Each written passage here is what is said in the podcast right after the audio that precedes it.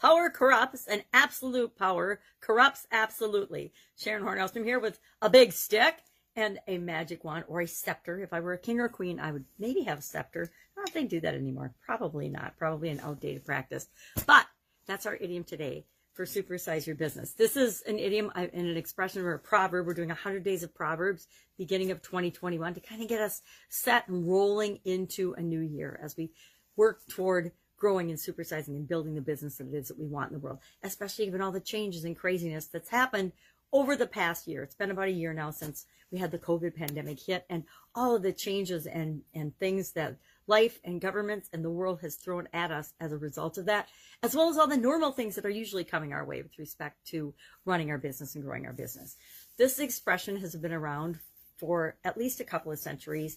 It's attributed to the first Baron Acton. I think that's how you say it, Acton. I don't think it's action, but he, the first one, he was the eighth baronet or something. And he said that when a person has absolute power over other people or things, it makes him or her corrupt.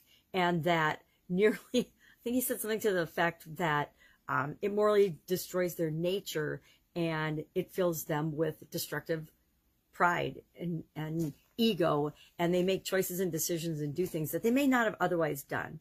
Uh, I think it Shakespeare used it in Macbeth. John, John Emerich Edward Dalberg Acton was his name. He's got one of those like thing names. And I've covered this idiom before, but I, I don't remember much about it except what it means and the, the big long name of the guy that's attributed with first saying it. It also showed up in George Orwell's Animal Farm. It, that entire book is a depiction of how power can corrupt and absolute power can corrupt absolutely.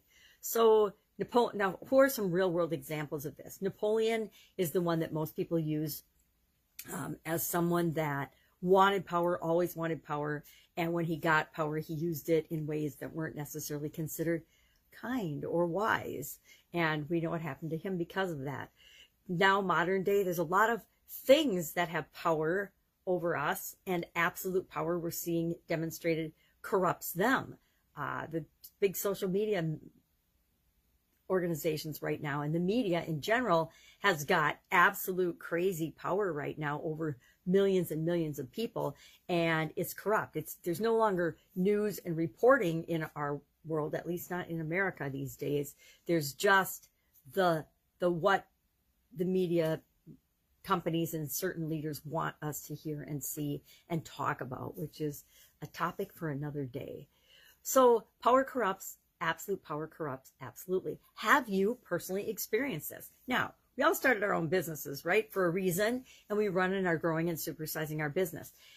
We want to have power and control over our own lives and over what we create in the world. But that's not the same as absolute power, lording other people over other people like a king, or being unrealistic and unkind in our expectations and what it is that we're here to do and how we're here to show up and, and what we want to create in the world.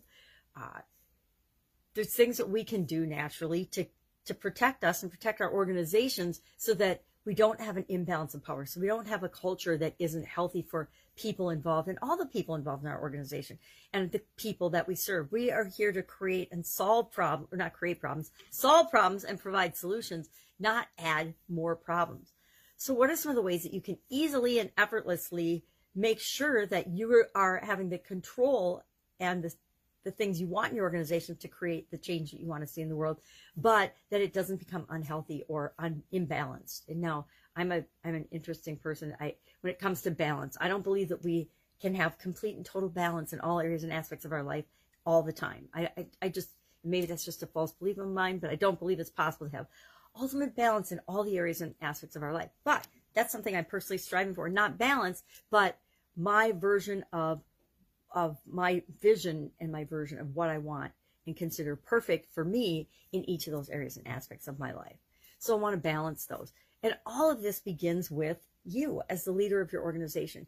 You want to be really clear on what it is that you're trying to create, what you want to create in the world, what kind of an organization you want to build, how you want to show up in the world. You want to be that example. You want to create systems as your organization grows. You want to add people that match that vision and are, are behind 100%, not just saying they're behind it 100%, but really want to help you create what it is that you want to create in the world.